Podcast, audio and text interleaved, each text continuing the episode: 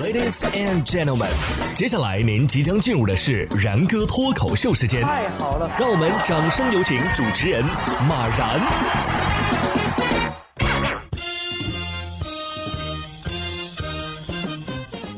然哥说新闻，新闻脱口秀，各位听众大家好，我是然哥。这据说呀，每个男人都有一个豪车梦、跑车梦，对吧？这个保时捷啊什么的，虽然说买不起吧，但是看到的时候还是挺心动的，对吧？不过最近啊，哎，终于有一款我买得起的保时捷了。近日，保时捷设计在官网上上架了一款连刀柄部分都是不锈钢的一体式中国菜刀，售价是二百四十美元，呃，合人民币呢就是一千七百块钱左右吧。这个保时捷设计啊，在这个菜刀的描述当中是这么介绍的：东方厨房不可或缺，来自中国的标准。刀片长度十七点三厘米，毛重零点八四千克，中国切刀不适合斩骨头。十月十号，记者检索发现，美国和英国呀官网都已售罄，德国和瑞士的站点呢，哎还可以下单。记者就以顾客的身份致电保时捷设计精品销售上海有限公司，询问这款保时捷中国菜刀是否能够拍算。十月十一号，工作人员回应称可以拍算，具体使用建议咨询当地销售公司。这以后谁要是再说我买不起保时捷，我跟谁急啊？保时捷是不是这个意思？如果你买不起一百七十万的保时捷九幺幺，你还可以买一把一千七百块的保时捷菜刀啊。他明明可以抢你钱，但是呢，很讲道理，还送你一把菜刀。算了，菜刀我也不买，毕竟我也不会做菜，我还是下楼买个煎饼果子吃吧。十月二号，江苏常州啊，就有一女子买煎饼果子的时候呢，让卖家加了很多的配料。虽然当时嚼起来挺费劲，但是她还是坚持吃完了这个足料大煎饼。可是没想到第二天啊，她的耳后关节疼痛难忍。经过医生诊断，该女子呢是颞下颌关节紊乱病，也就是俗称的下颌关节炎。严重的时候会影响正常进食，甚至是说话。医生就提醒大家了，在生活当中啊，要爱护自己的下颌关节。吃硬物的时候要避免张口过大，或者是用力过猛。参加体育运动的时候呢，也要防止让下颌遭受外力的撞击。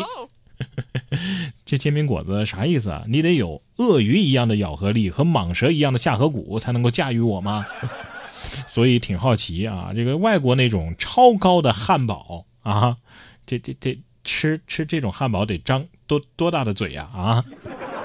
所以要吃到正宗的煎饼果子呀，还是得去天津，那叫一个鲜香酥脆，料少味儿好啊！对于我这种不会做菜的人呢，在家里少不了的一项东西呢，就是老干妈了，是吧？甭管你做的啥，加点老干妈都能吃得下去。但是这老干妈呀，这个吃完之后啊，装老干妈的罐子你都干嘛用了呢？十月八号，广东广州就有一女生在班上发现自己的老师啊，竟然用的就是老干妈的罐子喝水，浑身充满了质朴感。拍摄者徐同学称啊，老师每次上课都会带一个保温壶和玻璃罐。上课之前呢，会把这个保温壶里的开水啊倒进玻璃罐泡茶。这不仅让他想到了一句话：真正的专家呀，往往是以最朴素的方式出现的。下面这套沙发也是挺朴素的。近日，广东一名女子花了六千多块啊，买了一套实木沙发，挺高级是吧？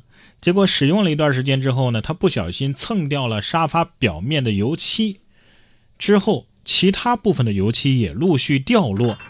哎掉漆这不算啥啊，让女子意想不到的是，这沙发裸露的部分颜色不对呀。仔细一看，这这里边哪是实木啊，这都是水泥呀。对此，女子十分生气。人与人之间还能有信任吗？没错啊，人家这是真材实料啊，是吧？这这实木的实可能是石头的石，是吧？至少人家这这沙发不长白蚁嘛。简直是以假乱真啊！这手艺也是没谁了啊，鬼斧神工啊！大家也检查一下自己的沙发吧，毕竟这这玩意儿能用模具浇筑出来，说明这种水泥沙发已经批量投入市场了。沙发作假，没想到这也能作假。上海雇主陈某偷懒不愿意外出，于是请保姆代做核酸。保姆担心被发现啊，所以在核酸检测点玩起了变装秀。做完核酸采样之后，立即套上了雨衣，戴上了头盔，试图使用陈某的核酸码再采一次样。工作人员发现之后啊，立马报了警。上海警方接警之后，迅速查处，两名违法行为人都被给予了行政处罚。我知道陈某为什么要雇保姆了，确实是懒啊啊，肯定在家里是什么活都不干的。保姆心想，要不咱俩换就彻底换过来吧，你当保姆，伺候我得了。哎呀，现在我觉得我的老板还不错啊，起码没提出过这种违法的工作要求，是不是？下面这位呢是闭门家中坐，转账天上来。近日，苏州的方先生啊向警方求助，说自己啊把十万块钱的房租转错了人了，请求民警帮忙追回。原来方先生经营着一家店铺，这天呢是刚睡醒，然后通过手机银行将九万九千多块钱的房租转给房东。结果第二天房东打电话来催款啊，房租怎么还没转给我呀？结果他发现，哎，我不是转了吗？哦，一查。是转错到了一位胡女士的账户上，警方第一时间也联系到了胡女士。经过沟通之后呢，胡女士也很快把钱款退回了方先生的账户。你瞧，哈，刚起床确实不在状态啊，出错了吧？所以啊，为了工作上少犯错，我倒是建议老板啊，允许我中午再上班。其实我要是那位胡女士的话，有人给我打电话说，哎，什么转错账了，让我转转钱给他。那我第一反应肯定是诈骗啊！而且不是说这警方不会电话办案嘛，所以遇到这种情况之后呢，还是严谨一点比较好。